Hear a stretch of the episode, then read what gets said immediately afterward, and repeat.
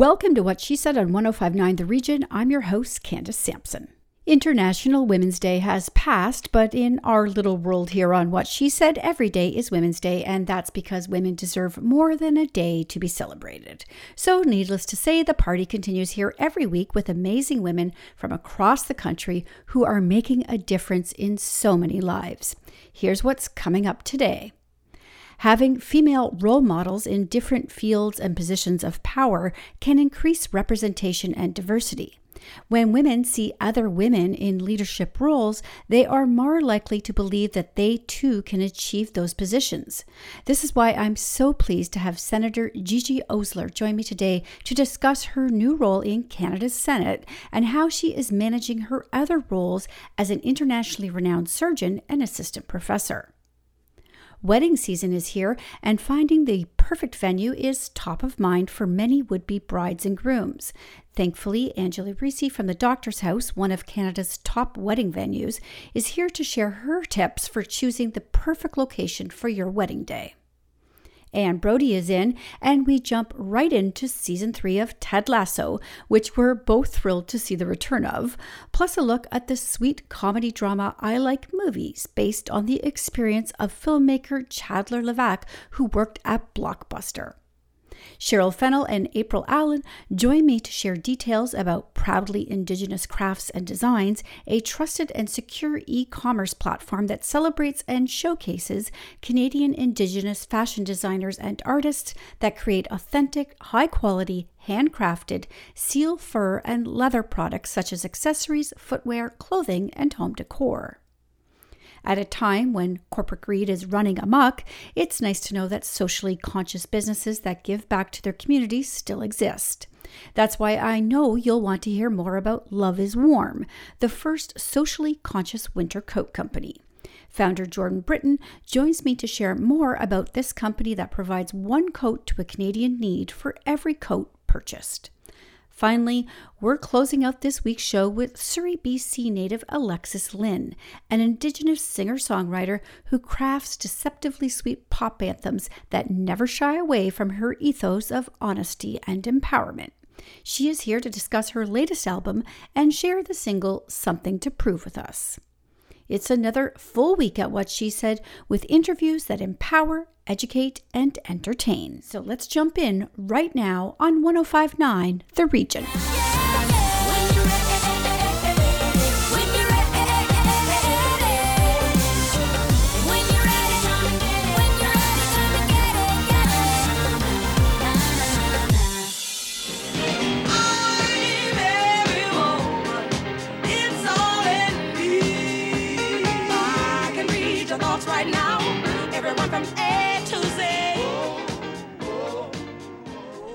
This interview with Senator Gigi Osler was pre recorded in February ahead of the Government of Canada's ban on TikTok on government devices. Senator Osler's TikTok is now gone, but you can find her on Twitter and Instagram. We're all smart enough to know that women can't have it all by now, but my next guest is pretty darn close. Dr. Gigi Osler is a renowned surgeon, assistant professor at the University of Manitoba, Canadian senator, TikTok sensation to name but a few of her many accomplishments. Senator Osler joins me now to share details about her new Senate role and what her top priorities are in her new role. Welcome to the show, Thanks for having me on. And, you know, before we get into this, I just want to disavow anyone who's listening to the notion that I am some kind of superwoman who does it all and does it all flawlessly. I have a lot of roles and titles. And yes, I am now a senator. I am also a doctor. Uh, I'm a mom, but my two kids are grown. You know, I'm a wife. Uh, and there have been times where it has been hard to balance it all out. And I don't even like to use balance, but it's been hard to do it all. But I've never done it all on my own. I, I, you know, struggled with a lot of guilt when my kids were younger. You know, they were always the last kids that I, if it was my day to pick them up from school, they were always the last kids in the playground. Um, you know, I, I missed things because I had to work or I was on call or I was out of town on a meeting. Um, so, you know, all of that mother guilt, all of that baggage, I still have. I, I relied on a lot of support systems. I relied on family. You know, sometimes I'd be running late and I'd have to call a friend and say, you know, can you look after my kids or can you pick them up from school because I'm running late. Um, you know, I think everything that we all do to get through our day is exactly what I did. So, I, you know, I bought, you know, when it was my kids' turn to bring in treats for their class, I never I couldn't bake. You know, I never had the time. I would go to Safeway and I would buy the two bite brownies and I would send them to school with that. Felt guilty about doing that. Um, but you know, I, Candace, I just want to say it was a very kind introduction. Um, but I, I have to be very honest with people. I'm no superwoman. But I love that you came right out and said that. That's important for women to hear because you can't. Two things can be true at the same time.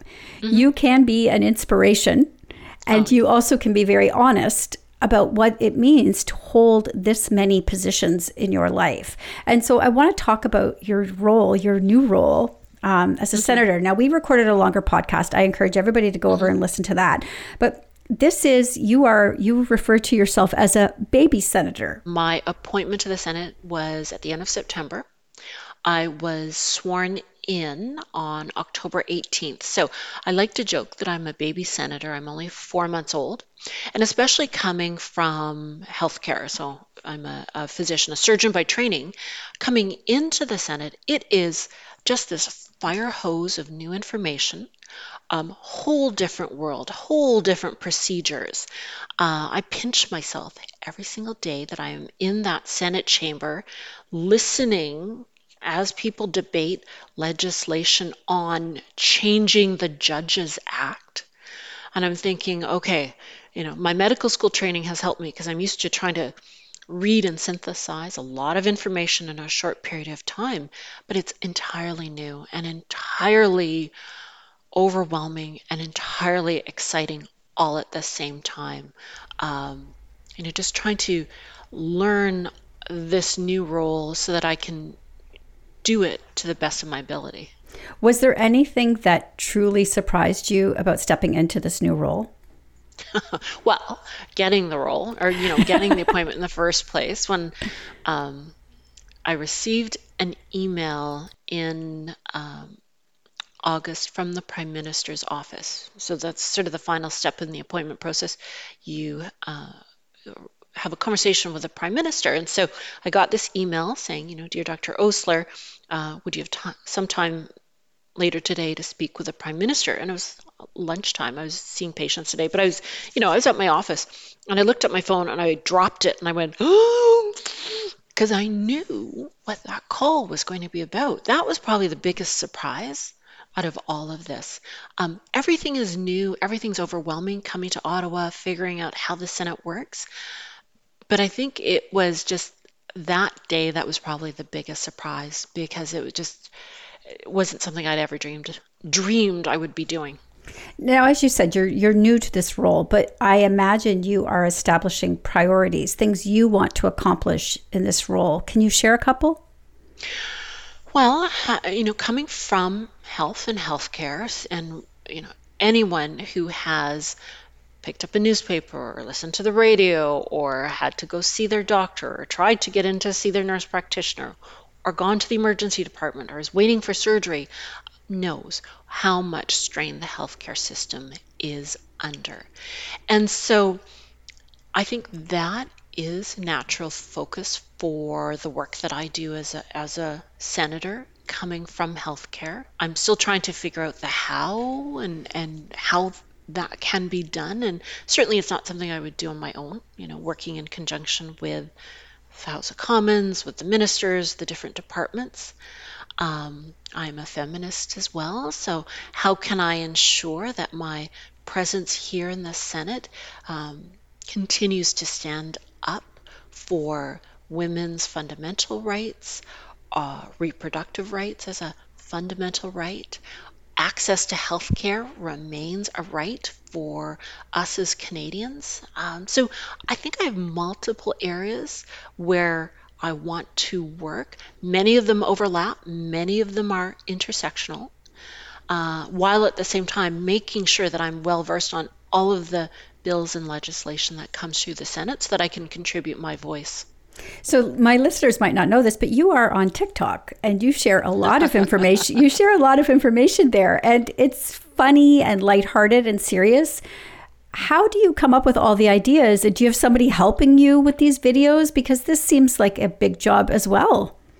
So, to the listeners, Candace is being far, far too generous with her description of my little videos on TikTok. Um, I've been on that platform for a number of years, and I started off in the early days of the pandemic, so early 2020, really trying to share information about the virus, information about public health, because so much was unknown about the virus at that stage. Since then, it has morphed, and I really try to provide information that is, I say, educational, engaging. Some may uh, dispute that, but um, and entertaining. Um, and so much of the information that I present now is on health, on healthcare, and to share some of the work that I'm doing about.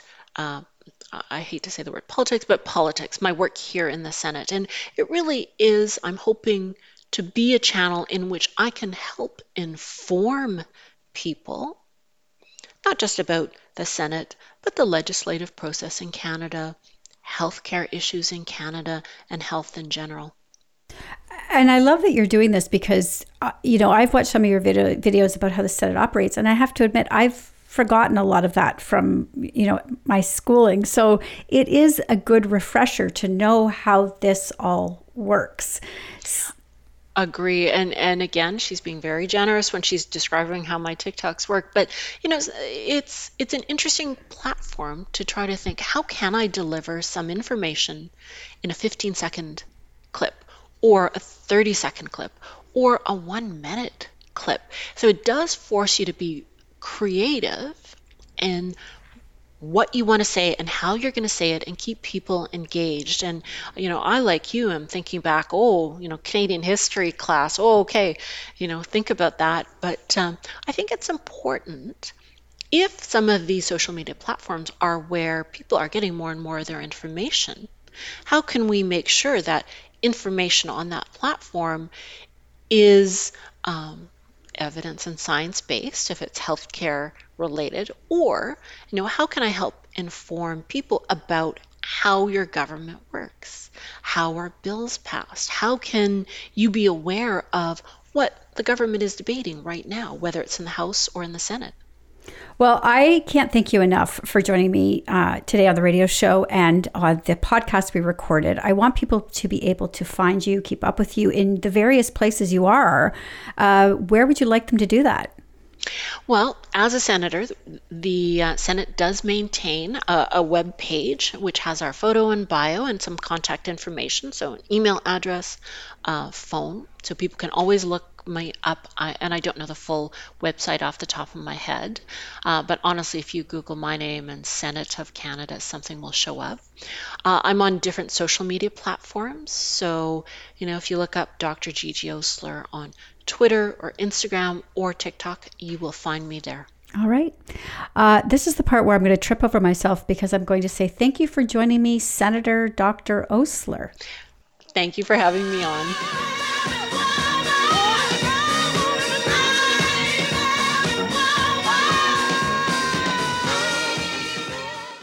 More with Candace Sampson and what she said coming up on 1059 The Region. Welcome back to What She Said with Candace Sampson on 1059 The Region.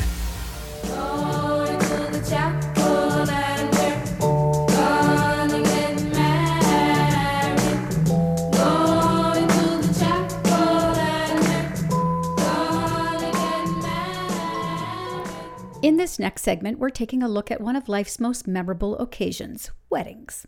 Whether you're planning a grand celebration or an intimate affair, getting married can be both exciting and overwhelming. That's why today, wedding expert Angela Risi is joining me. Angela helps create dream weddings at the Doctor's House in Kleinburg, Ontario, one of the most beautiful wedding venues in the country. With over 20 years of experience in the wedding industry, Angela has helped numerous couples create their dream wedding and make unforgettable memories. She joins me now to discuss what you need to know when it comes to finding the perfect venue for your wedding. Welcome to What She Said, Angela. Good morning. Thank you for having me.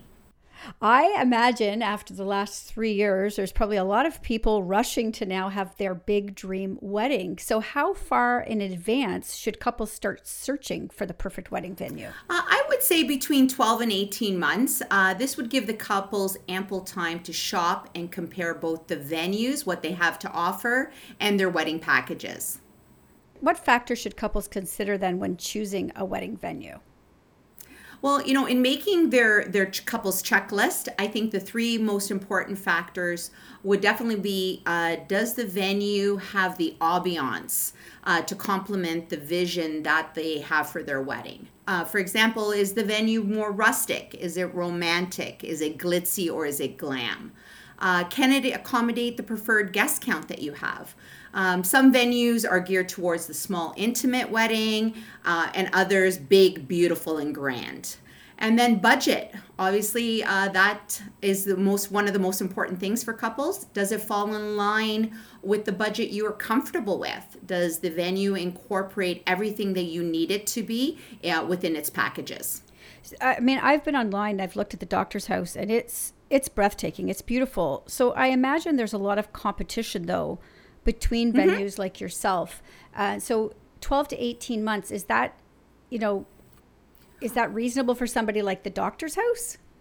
Um, you know what? We've we're able to pull something together with uh, you know weekday dates, Friday, Sunday. Uh, our Saturdays obviously uh, super popular, but we've got a great team and we have three uh, spe- special sized uh, venues, so we can accommodate. So we could try to put something together for you within that uh, six month window, but normally I would recommend the twelve to eighteen. Okay. Just to get that preferred season that you have or you, that you want.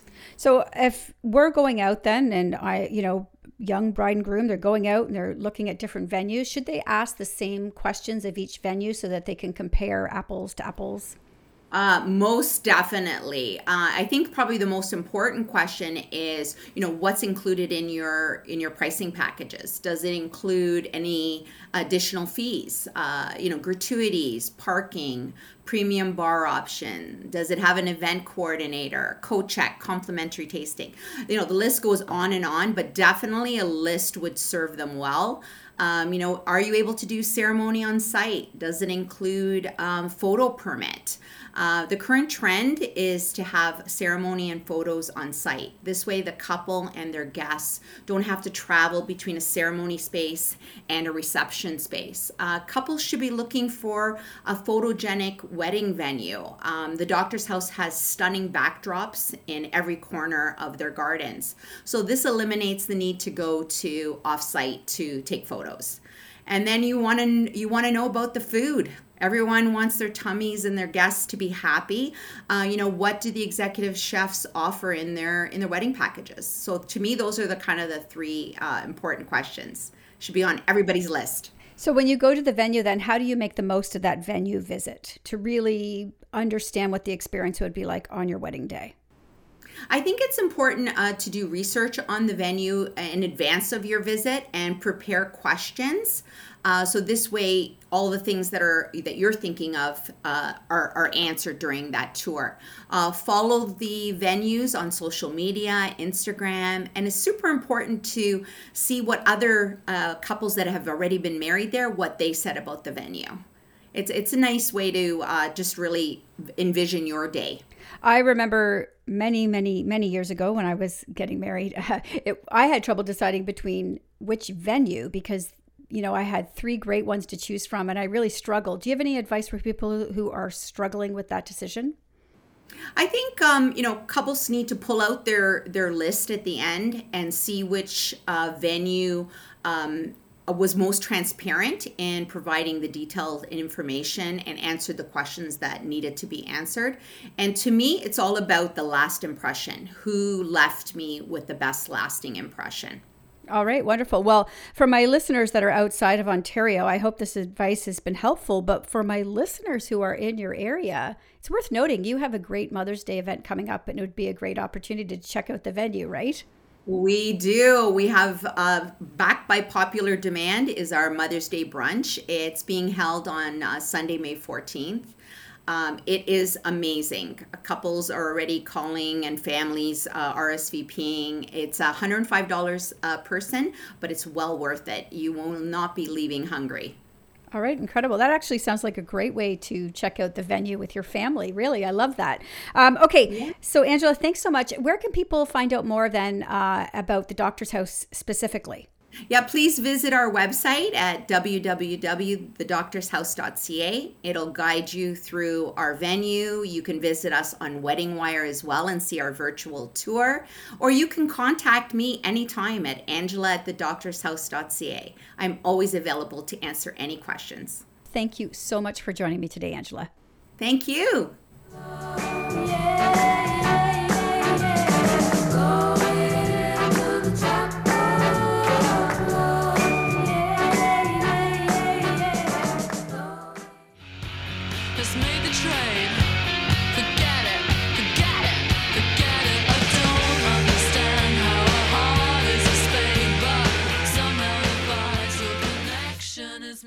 Joining me now with what's new in entertainment is Anne Brodie. And this week I'm so excited because the first thing we're going to talk about is my favorite TV show. Let's talk Ted Lasso, Anne. Oh my God, it's such a dream show. It just it just overshadows every show ever ever made except Lucy and Seinfeld. So this season starts off with a bang. Now, as you know, Nate has abandoned the team to go to uh, Rupert to work for West Ham. So the guys are being bullied in the media is just really severe zingers. And so Ted takes them on an inspirational tour of the sewers. The London sewers. He takes them underground. He says, you know, like the sewers, you're all interconnected with one another. It's just poopy, let it flow. and it transforms them. So they go back to, and they start working with a fresh point of view. And this is a kind of unexpectedly hilarious, easygoing kind of situation comedy that this is. It's bracing wit and dialogue is just unparalleled today, in my opinion, and yours. Oh, um, oh, absolutely. You know, his team is enchanted with Ted. Ted never is behaves in an evil, overbearing, or negative way. It's positivity, you know, Southern charm kind of thing, um, but with a modern twist. I, you know, I, I, I think part of the reason I love that show so much is that every character is so great. They're so fully developed. Yes. yes. And watching them grow and evolve through the show has been just such a pleasure. It's just, ah, fantastic writing, and I'm glad they're ending it at season three. It's not going to get the opportunity to jump the shark like a lot of shows. Yeah. And you know what I like really so much about it is each of these people I feel I know somehow, and I just enjoy being with them. It's it's a thing of beauty. Ted Lasso season three. Oh, I can't wait. I can't wait. All right. Uh, tell me then, the next one we've got is I Like Movies, a comedy drama about a high school cinephile yeah you know he's he loves movies. He's a, he's a little chubby. He does nothing but sit in his basement and watch movies and annoy his mother and annoy his and insult his best and only friend. Um, that's all he seems to need. He can't pay his bill at the local video store. This is you know years ago. So he gets a job there and um, he's telling them what films are all about he, uh, he's a real phenomenon in terms of his knowledge and uh, his his seeming maturity, but there's really this hurt kid underneath. Uh, so, I mean, he tells his best friend that he's only a place setter friend until someone better comes along, and he's not even teasing. He just says that, and yet there's something about him that's just so appealing. And then the store is under threat, and they have to save it it's based on the experiences of uh, Chandler Levack, who lived, who worked at Blockbuster as a teenager. She's from Brampton, and it's just a joyous wonderful film that'll lift your spirits. All right. Is that in theaters or can we catch it streaming? In theaters. Yes, indeed. In theaters. Excellent. All right. Uh, you also have Woman Woman of a Photograph? Women of the photographs. This is pretty interesting. Um, a man who in in Tokyo who does retouches for women constantly. He's a, a gorgeous woman comes in and she wants this, this, this, and this done to her photograph. A guy's watching and he, he says to the owner later, Why do you have to remake this beauty? He said, Oh, I'm not surprised. Shows him a box of pictures of before and afters of these gorgeous women being, you know, readjusted. So he's an insect photographer as his hobby. He's out in the jungle and a model falls out of the tree a model and dancer. She's stunningly beautiful. She's a social media influencer. She was trying to get a picture, it didn't work. Well, she attaches herself to him because she doesn't really have any friends. She has a ton of followers, but no friends. And then she's told that she's lost her job as an influencer because she always looks so perfect and she's losing viewers because of it. So she does have this big cut on her chest from falling out of the tree and she decides to emphasize it and her followers come back and it kind of gets worse and worse and worse but it's again it's an important statement on many many things include uh, body dysmorphia social media uh, women's concerns about where they fit in very very interesting so you know it's uh, in japanese with english subtitles it's really worth it Woman of the Photographs. All right. Uh, where can we catch that? That is on TVOD. Grab All it right. up. And we're going to wrap this up quickly. We got a few seconds left here. We're going to talk about a human rights festival. Yeah, the 20th annual in Toronto. And listen to this all the tickets are free, whether for the digital, beginning March 13th, or the in person at Hot Docs uh, Ted Rogers uh, Cinema, which begins on the um, 11th, 8th, sorry. And on my column, I have little tidbits of each of the films, of the major films, including one, Freedom on Fire Ukraine's Fight for Freedom, which has been updated to be this Canadian premiere. And the discussion after the screening is being led by Lisa LaFlamme in, in uh, honor of Women, International Women's Day. There is so much great material at the Hot, at, uh, Hot Docs, at the Human Rights Watch Film Festival at Hot Docs Theatre. All right. Thank you so much, Anne. You'll be back next week with more.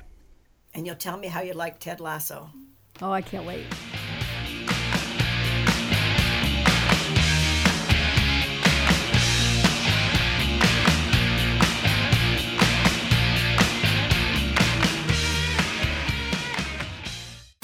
More with Candace Sampson and what she said coming up on 1059 The Region. Welcome back to What She Said with Candace Sampson on 1059 The Region.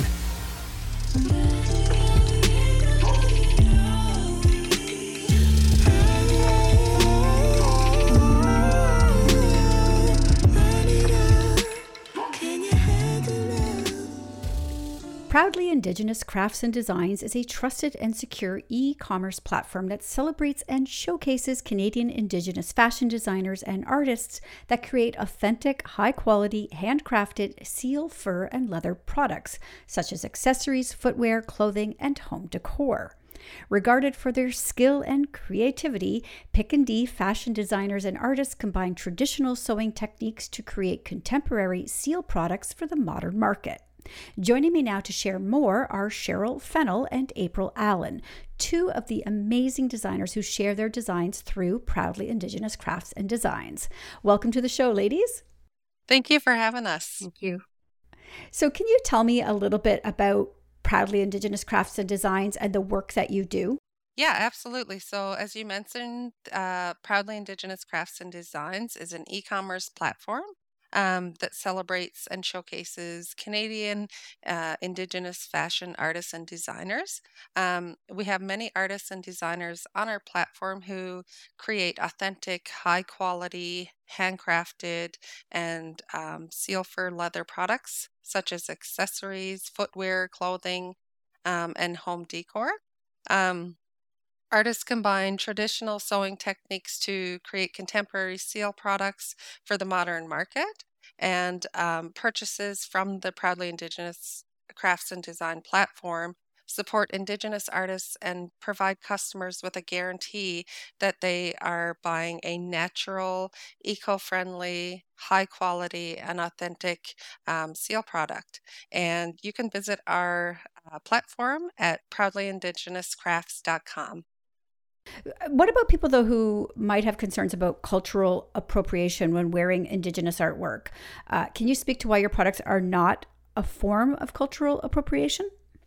That's a really good question, Candace, and it's one that many people ask. We explain to them that cultural appropriation refers to the unacknowledged or inappropriate adoption and use of one group's cultural elements by another, and that that's different from appreciation. For example, Indigenous people love and invite non Indigenous people to wear their designs. This is appreciation, not appropriation. The artist who made the work is really happy that you appreciate their work, and they're happy that their culture and tradition is appreciably thriving and surviving. People can find Indigenous products in reputable galleries or in other retailers, and we invite you to go in there and find them and as well, we've recently been in two different fashion shows uh, to be able to educate people about our our beautiful crafts and the seal. We were in Winnipeg Kamiak Gallery in November, and about a month ago, we were at the Northern Lights Festival in Ottawa, and we were able to showcase all our beautiful designs on the run two different runways as artists working within proudly Indigenous crafts and design, we do not try and compete with each other. We actually mutually respect the work that each one does. And, the, and we're always looking forward to see what other contemporary design using traditional elements is this artist going to post on Proudly Indigenous next. So we invite you to check out the the website and to see the shop and and find something that you feel that you would like to wear. Tell me about the importance of the seal harvest in the Arctic then and how it supports indigenous communities and creators. Yeah, so um, seal hunting and harvesting have been an important part of Inuit communities' way of life in the Arctic for thousands of years. Um, in the Arctic region, the seal harvest provides a critical source of protein and other essential nutrients, uh, which are scarce in the harsh and remote Arctic environment. Um, seal meat, fat, and organs are rich in vitamins, minerals, and omega 3 fatty acids, um, which are necessary for maintaining good health, especially in the long, um, dark winter months. So, in Canada's north, where store bought meat is expensive, um, a single seal can provide the equivalent of $200 or more worth of meat to a family and a much higher level of nutrition. Besides providing a source of sustenance, um, the seal hunt also plays a significant role um, in the cultural and social life of Inuit communities in the Arctic. Um, hunting seals and processing their meat uh, skins and blubber is a traditional skill passed down from generation to generation. Um, every part of the animal is relied upon to sustain all aspects of life. In addition to being a crucial aspect of Inuit culture, the seal hunt also supports the local economy. Inuit artisans and craftspeople create a variety of products from seal materials, um, including jewelry, clothing, mitts, boots, and other traditional items. Remote communities have fewer economic opportunities, and the cost of living is very high. Um, the sale of these products provide an important source of income for Inuit communities, which help support our local economies.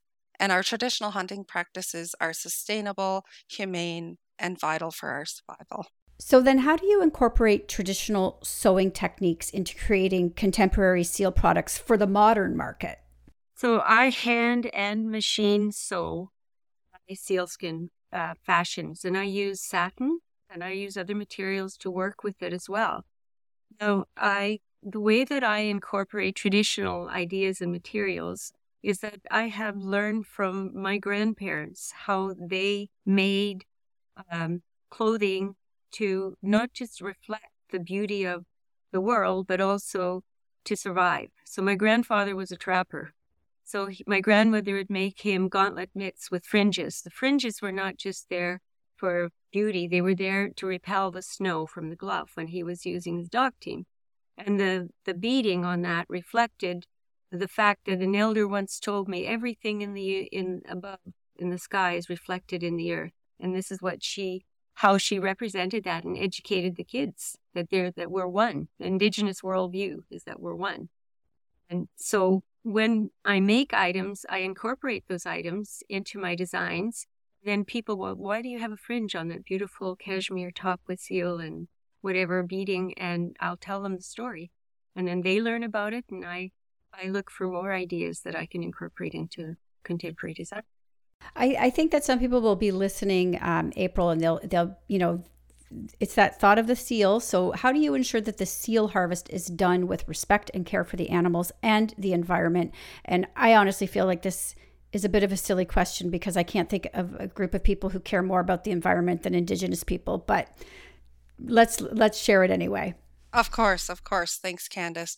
Inuit have a long and rich history of hunting seals for food, uh, clothing, and other necessities. We have de- developed a deep understanding of the animals and the environment we live in and have a great deal of respect for both.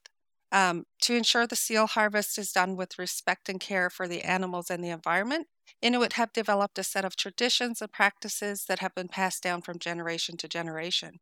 One of the most important practices is to only hunt what is needed. Inuit hunters do not hunt for sport or pleasure, uh, but rather only hunt what is necessary for their survival. All food is shared with elders and community members. Um, another important practice is to use every part of the animal. The meat is eaten, the skins are used for clothing and shelter. Seal oil is both used as a source of food um, and uh, fuel, and the bones and other parts are used as tools and other purposes, so nothing goes to waste. Um, Inuit have a deep spiritual connection to the animals and the environment, and we believe that the animals are gifts and they must be treated with respect and gratitude. We view the seals as important sources of food and resources, and we believe that our hunting practices are necessary to maintain the balance of nature. I hope people are going to run over and check out your website afterwards. But what do you see as the future of Indigenous fashion, and how do you hope to contribute to it through your work at Proudly Indigenous Crafts and Designs? Sealskin is what a non Indigenous designer I know calls the honest fabric. You can create almost anything with it, you can use it like fabric, as long as you know what you want to make and how to work with it. I have created fashion that is wearable and also is art. So every piece of my fashions that I make now has art on it, but it's also art, piece of art, the way it's constructed. So it's truly wearable art. You could you could hang it up. I have hung up a skirt with art on it from elders uh, that that they design. So the future of indigenous fashion is hard to predict, but I think it that if anyone were able to see into the future, they would see unique, beautiful designs that are meaningful, that represent the the knowledge that wasn't written down in the past, but is conveyed through their grandparents and and their traditions. And um, you know, in proudly indigenous crafts and designs, the reason that uh, that we like to be part of that is that they truly respect whatever we are creating, and they they it's not a competition between the artists. It's more like a cooperative, mutually respective um, venture that we're all engaged in to help promote uh, seal and fur and to also educate others about Indigenous culture and heritage and our great respect and love for animals and this planet. Thank you, ladies. I'm telling you, I went down a rabbit hole looking at your website and down all the Instagram pages of each of the designers and the creators, and my jaw was on the floor. Absolutely beautiful, as you said, wearable art. So I encourage everybody to go over and follow. So let's wrap this up. Can you please share the website where people can find you? Absolutely. So it's proudly Indigenous Crafts www.candacesampson.com. All right, we're going to put that on the podcast in the liner notes when it goes live. And thank you so much for joining me today, Cheryl and April. Thank you so much, Candace. It was lovely meeting you. Thank you.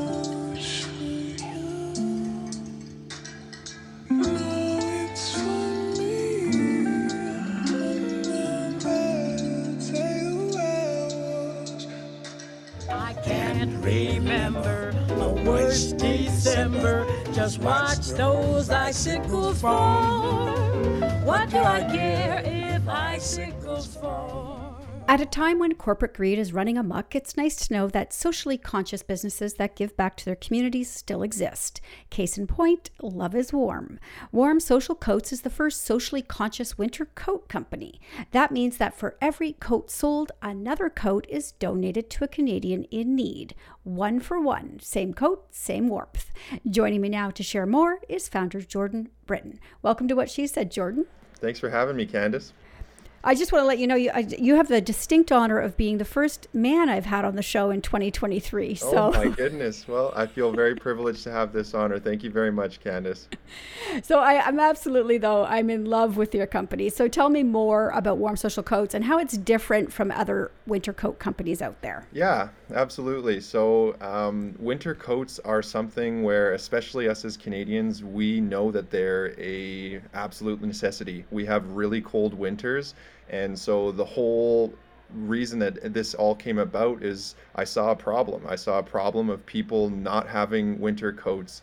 Um, there's hundreds of thousands in, of people in our country that don't have winter coats through our coldest months, which is a huge problem. And so I know that Canadians do care. Their love is warm, and given the opportunity, I think that uh, our country is very good at banding together under situations like this. And this is a case in point where now people can actually help other people stay warm and get through our brutal winters. Tell me about the coats though themselves, like because I'm looking at them online and the quality seems exceptional. I mean, these are just gorgeous coats on par with what I would see in many high end stores. hmm absolutely, and that's part of what we want to achieve. So, um, a coat from us is is designed to accomplish two things, and one that it gives gives somebody the chance to have something very high quality, very warm that they're really going to enjoy. Um, and then two, that it also contributes to directly putting a winter coat onto somebody that wouldn't be able to put a coat on themselves. Um, and that can, you know, that can be for a variety of reasons. And everybody's been there in a situation where they need help from time to time. And um, yeah, that's part of the reason that that keeps us going. Tell me about some of the Canadian charities you've partnered with then. hmm So our first charity partner was Project Warmth Society of Alberta, and they were perfect. You know, like we have warm in our name. Um, that's our mission. So when we reached out, we were looking for a charity that would be fitting to give um, the coats to the communities that that need them the most, and they are the experts in that area. So. Um, we did our homework. We were researching, calling around, and then right from the very first phone call from them, we were like, "Yeah, this is the one." Like they were super enamored. Um, their energy was fantastic. They really spend day in and day out trying to help people survive our coldest months, and obviously that resonated with us. And so um, that's where we've had now two donation shipments, one with our men's coats and one with our women's coats. So you offer more than just winter coats as well, right? So what are, what other products do you offer? Yeah, so we also do hoodies, and these are um, hoodies that are designed to be in Canada. They're lined with polar fleece.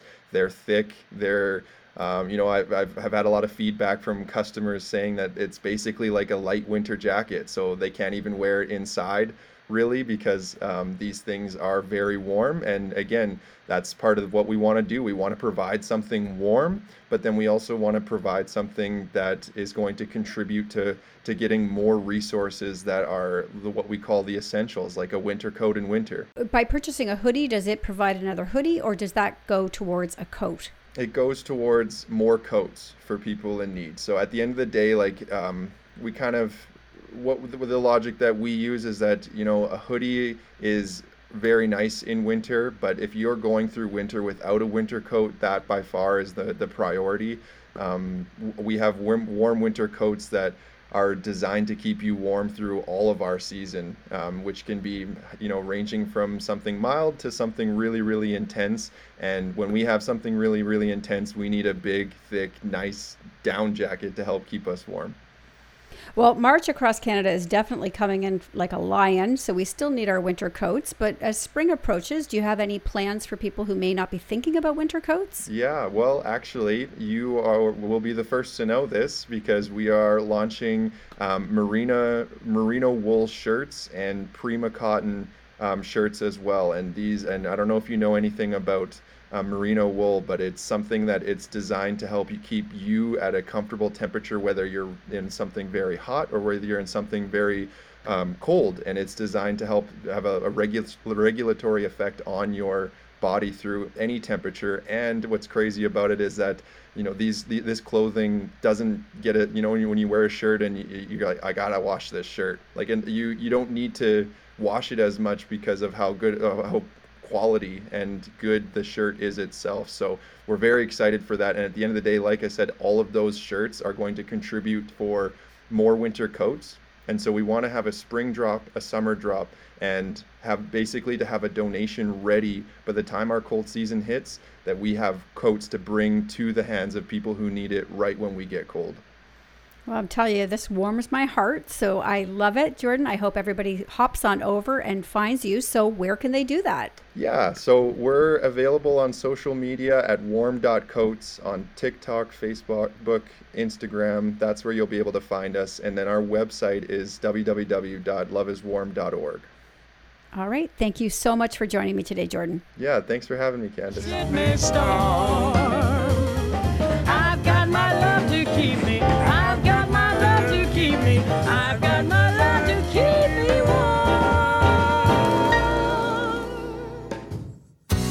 With Candace Sampson and what she said coming up on 1059 The Region.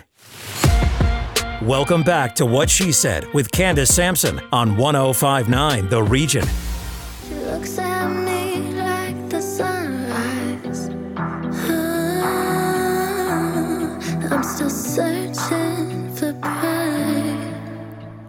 Alexis Lynn is an Indigenous singer songwriter from Surrey, British Columbia.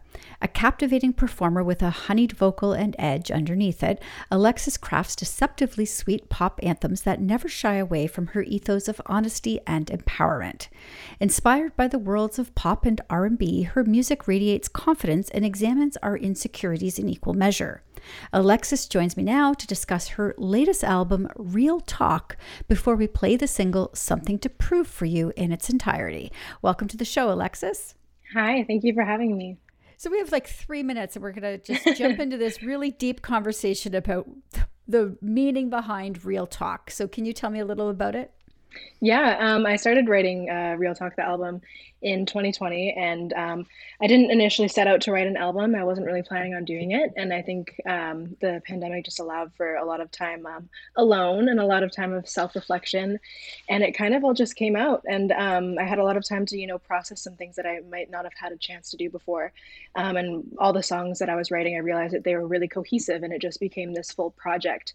And it felt really important, and it felt really authentic and raw, and I knew it was something that was important to me and might be important to someone else as well. So, we're going to play something to prove, but this song has gone viral on TikTok. Can you tell me a little bit about that and what the song's about? Yeah. Yeah. So um, I wrote something to prove, um, actually, as a spinoff of there was a different um, kind of a trend on TikTok about this song, Complex, um, about having this um, kind of relationship male validation complex. But I wrote it from the perspective of um, a bisexual woman um, because I think uh, societally there's a lot of pressure of um, you know, if it's your worth or your value as a woman or what you bring to the table, often that's only validated societally is seen um, by that of a man. Um, and so I think it was kind of, um, it was really personal and I didn't really expect it to touch so many people. And I didn't realize how common of an experience it was um, with bi women and with the community. Um, so that was, it was a big shock to me, but I think it was, I think it kind of speaks again to, you know, the more personal your songs are, the more authentic they are, it really resonates with other people as well. All right. So before we play the song, then I want people to be able to uh, follow along. I'm going to presume you're on TikTok, uh, but where else can they find you? Yeah, I'm on Instagram, TikTok, um, all of social media as Alexis Lynn Music, and I'm on all streaming platforms as Alexis Lynn. All right, let's listen to the song right now. Thanks, Alexis. Thank you. I've been chasing something so far, trying to catch it, dancing on bars. Shameless gaze lingers so dirty. Isn't that what makes me worthy? She makes me nervous, he makes me numb. He grinds my teeth,